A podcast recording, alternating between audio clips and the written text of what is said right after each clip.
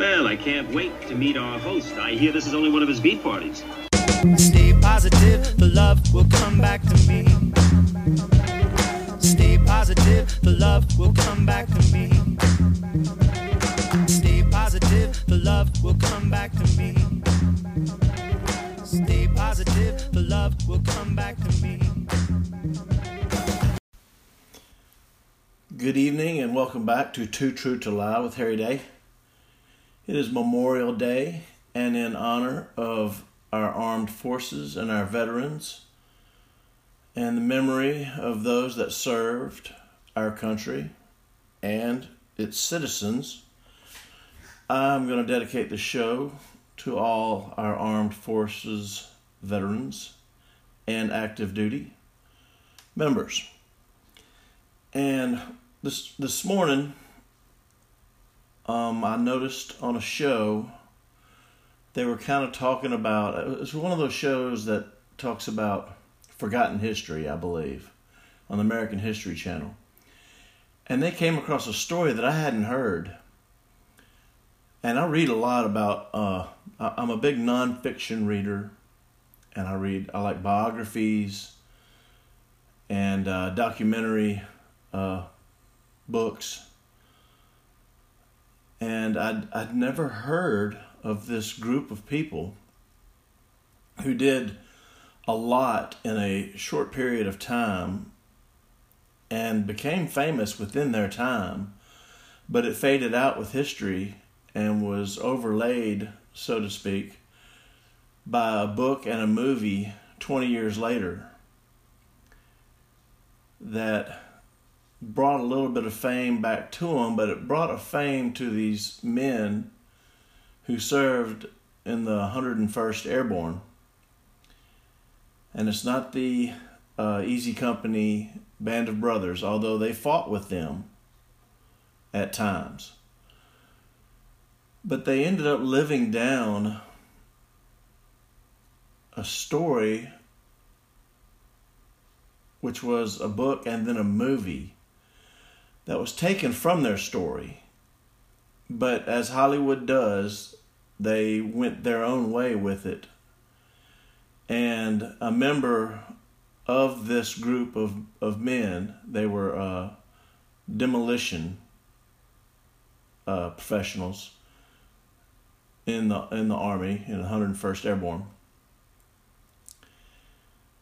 Um, I lost my train of thought, so I'm just going to jump. I'm going to jump forward. We've seen and heard the movie The Dirty Dozen with Lee Marvin. Well known movie. They play it every Memorial Day, they play it every uh, Veterans Day.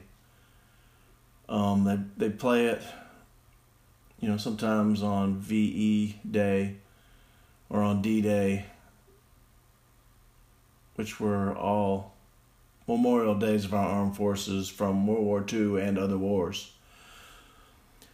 Well, the Dirty Dozen was fictitious, and what one member, and this is what I, I lost, now I found it again, one member of this group that whose story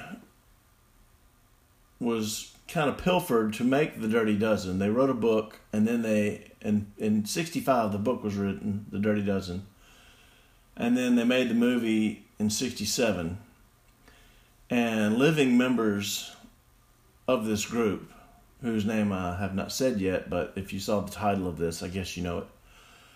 They they didn't like it and they said about 30% of it was correct 70% of it was BS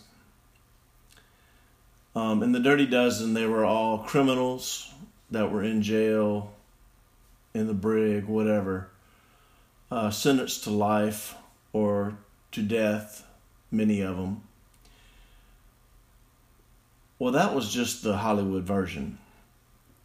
The real men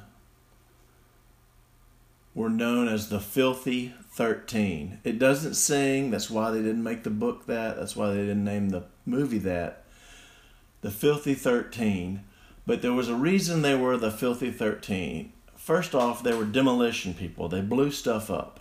They knew how to break and blow anything up. with explosives or whatever they had handy.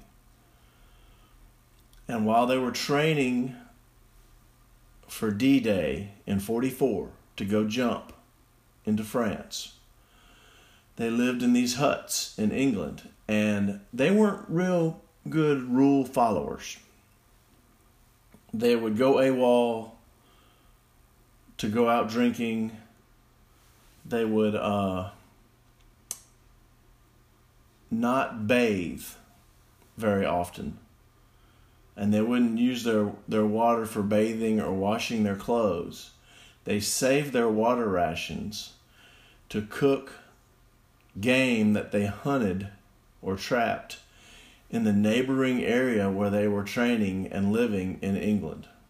They were next to some manor with, with these huge grounds. And they probably, you know, I doubt it was deer. It was probably more, you know, squirrel, gopher, who knows. Smaller animals, birds.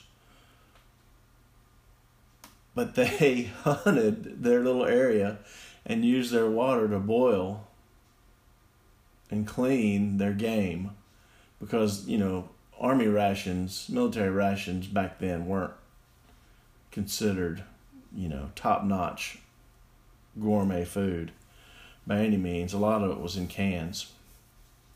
Hot meals on occasion, sure, when they could bring in fresh food or at least vegetables. Anyway, they were called the Filthy Thirteen because of this. They didn't keep their barracks up very well either. And they got punished all the time and they just took the punishment. They didn't care. They did things and got away with it. And the only reason they got away with it as time went on is because they were real good at what they did and they went above and beyond what was needed of them when it came to demolition of bridges mostly or blowing up ordnance or uh, whatever needed to be done railway, road, dropping trees. Well, their, their leader was killed when they jumped into uh, Normandy. And so a man named Jake McNiece was field commissioned their leader as a sergeant. And when they weren't in combat, they were back in England or they were in France. That in in in retaken parts of France, and they were known to do whatever they wanted to do and stay wherever they wanted to stay as long as they felt like it. As long as they weren't in combat and required, you know, to do their jobs. They stole jeeps. They stole cranes they blew up barracks for fun, with no one in them. They blew down trees for fun. There was a colonel whose whiskey they continuously stole. And, you know, later on, when only a few of them were left alive, and, and over half of them died in the war, in Normandy and in Bastogne mainly. And we'll get to that. Not, not how they died, but just, just what this group of demolition men did um, so out my window, I, I just got this new bug zapper. And it is bright blue light. And, and I live out in the country and it's dark out here. And so I got this bright blue bug zapper that covers an acre and a half, as it says on the box, of bug zapping coverage. And it is busy burning them down out there right now. It's just zap after zap, long zaps for bigger bugs. If you watch long enough, you'll see them smoke and burn. and me and Ethan have been sitting there watching them every once in a while. We'll look out the window and watch them. And it keeps drawing my attention away from what I'm trying to do here. But, uh, you know, really, I don't need that to draw my attention away or forget what I'm doing because that's just how my brain works. And I jump around and lose my train of thought, and so then I have to start over. but I don't start over, do I? I just kind of roll through it like a uh, barefooted kid in the mud. So the Filthy 13, there were 13 of them that were going to jump with the 101st Airborne, which was a lot of men. They flew over the English Channel the night before D Day and then jumped behind the lines. Basically, wherever they landed, they were surrounded. They landed in flooded fields, they landed in cities, they landed right in the middle of German troops.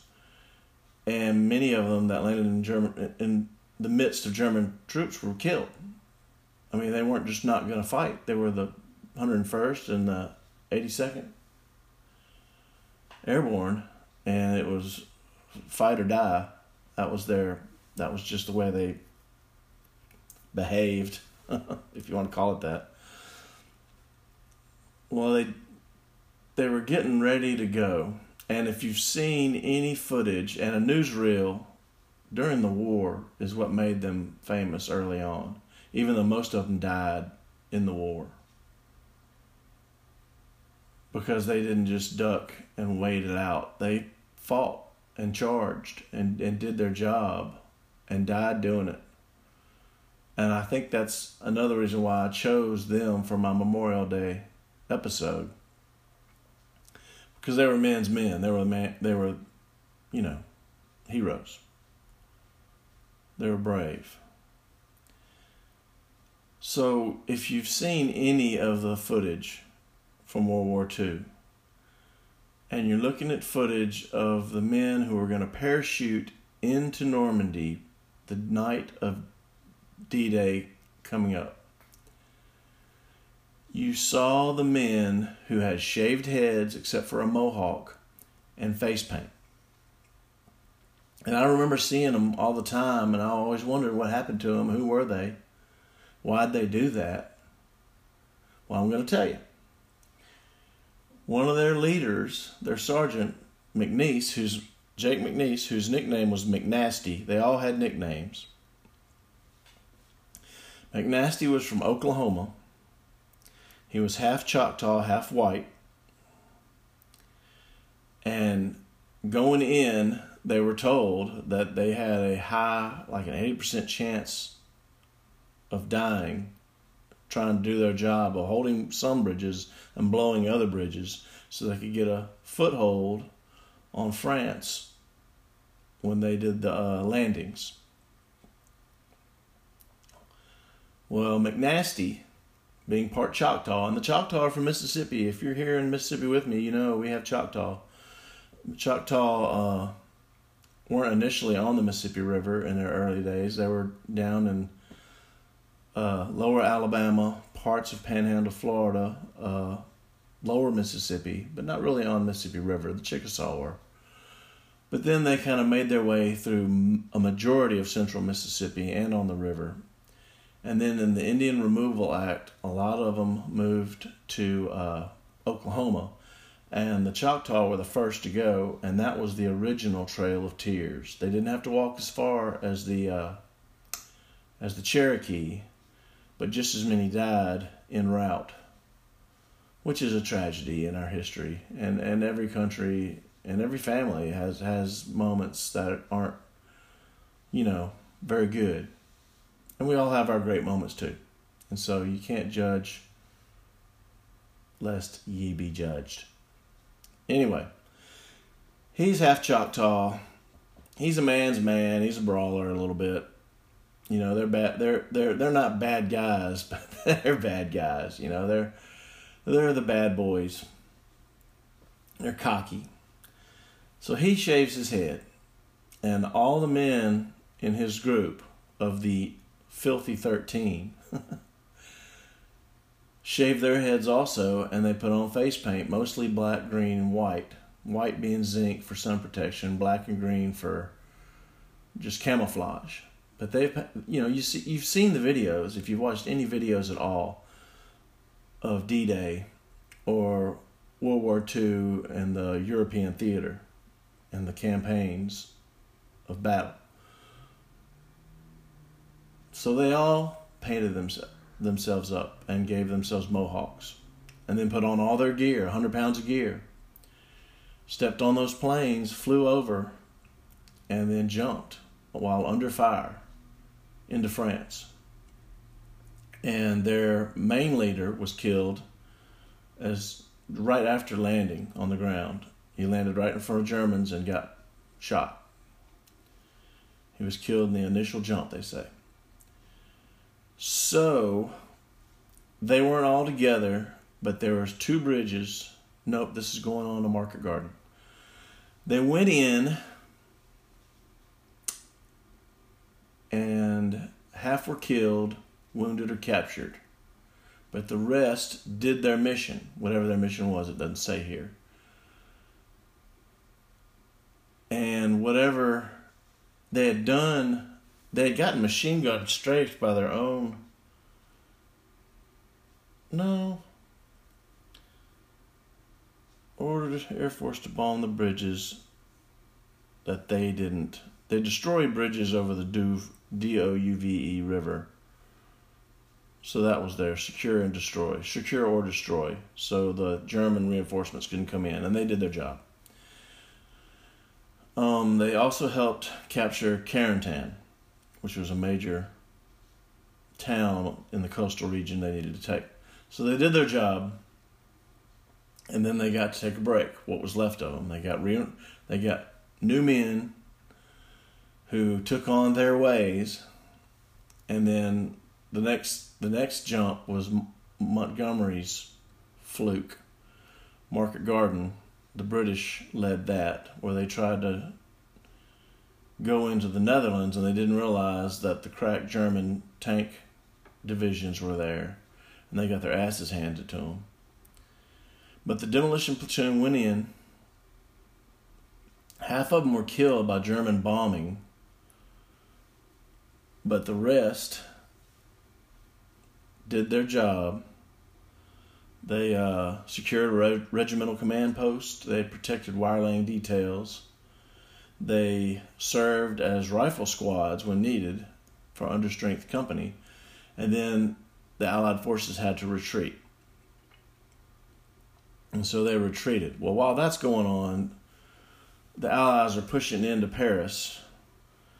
And their leader, McNasty, went AWOL to go to Paris after Market Garden um, somewhere along the line, while he was AWOL, some MPs ran across him at a bar and cap and tried to take him and arrest him.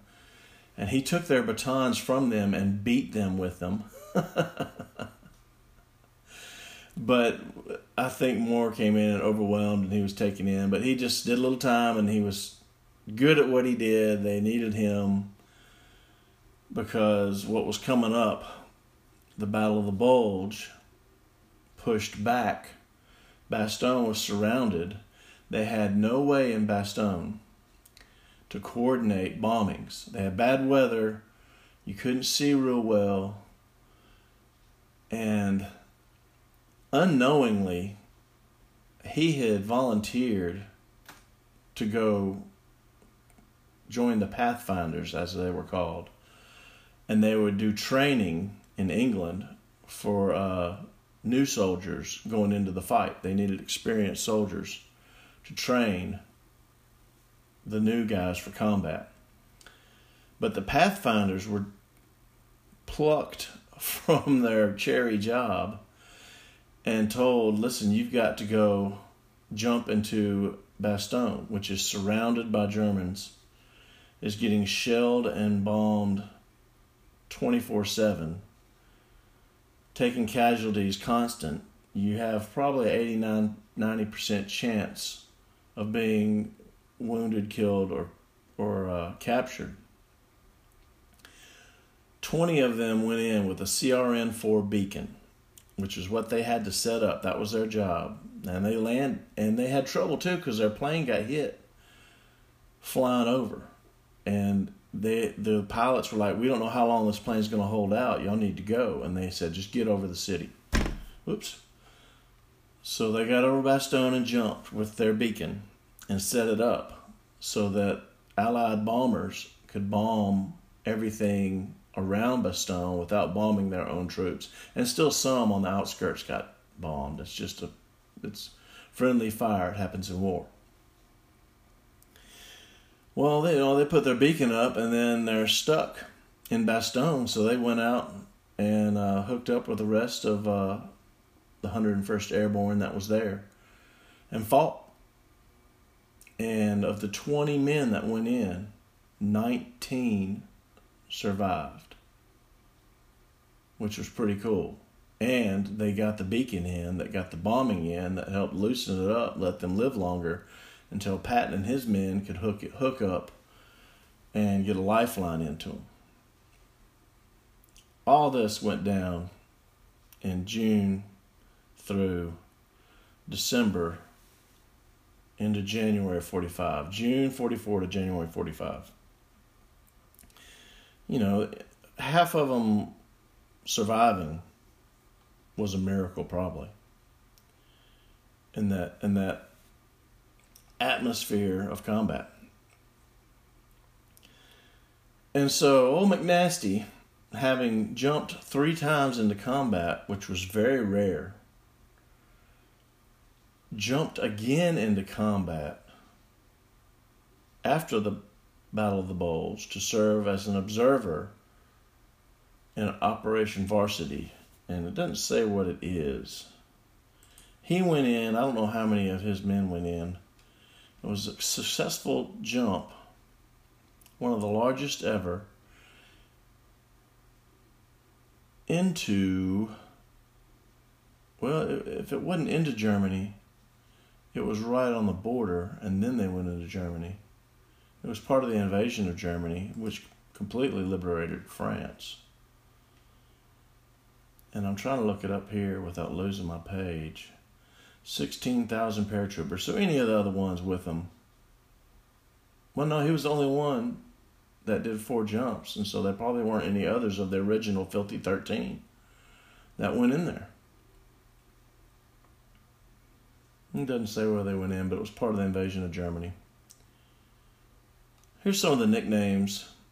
You know how pro teams, college teams, fraternities, and military, you know, everybody has nicknames. Um, got Frenchie, Ragsman, Maul, Trigger, Piccadilly Willie, Peep Nuts, was killed in Normandy, La La, Lou Lip, Old Man, Mike. That's not much of a nickname. Um, there's McNasty, Shorty, Denty, Joe, killed in Holland, Herbie, Chuck, Goo Goo, killed in Normandy. Um, Hawkeye, there's Hawkeye everywhere in there. So these guys, there's been books written about them, but someone wrote that book, The Dirty Dozen, which was 70% fiction. And then in 67, they made the movie with Lee Marvin uh, and all kinds Ernest Borgnine, Charles Bronson, Jim Brown, Robert Ryan, Telly Savalas, Donald Sutherland. A who's who of 19 late 1960s movies. But it's it doesn't you know, I just hadn't heard about the Filthy 13, you know. I've never heard about them. And they were the men with the war paint and the mohawks, which by the way, when they landed in France, scared the hell out of the French people when they saw these any of these 13 men because they they thought they were seeing wild Indians in American uniform. And the Germans they came across were a little fearful of them too. So,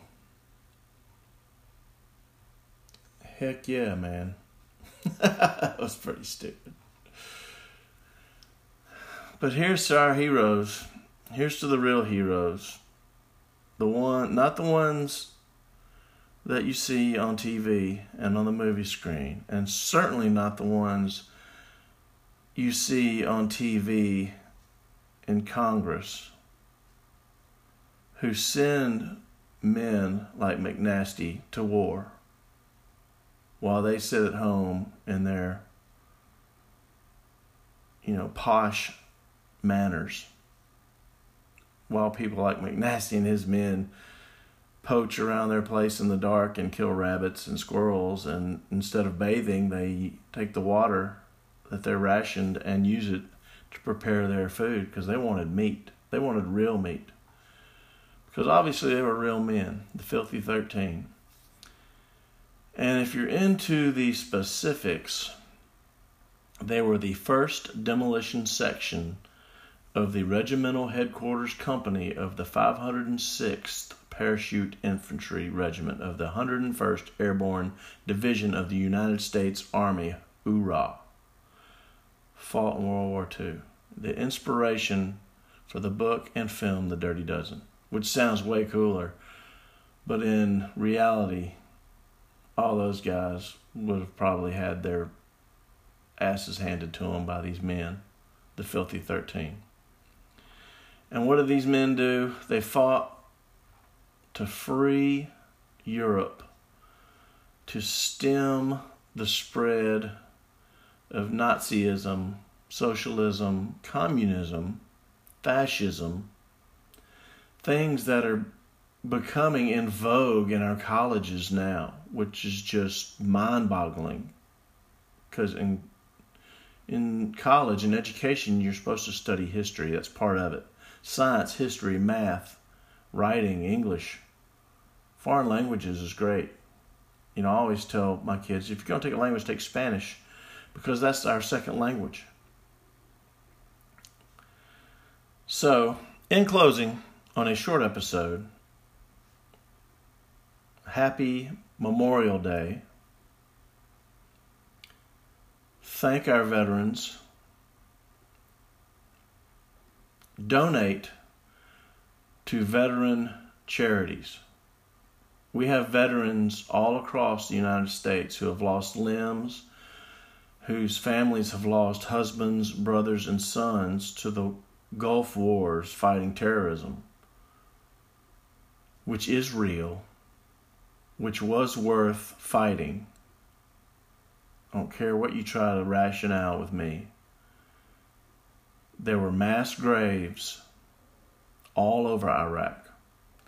The Taliban oppress women, non believers of Islam, and misguide children and raise them to be terrorists and child warriors. They, their religion disfigures and women for crimes that aren't crimes in this country. Kill women if they've been raped by other people.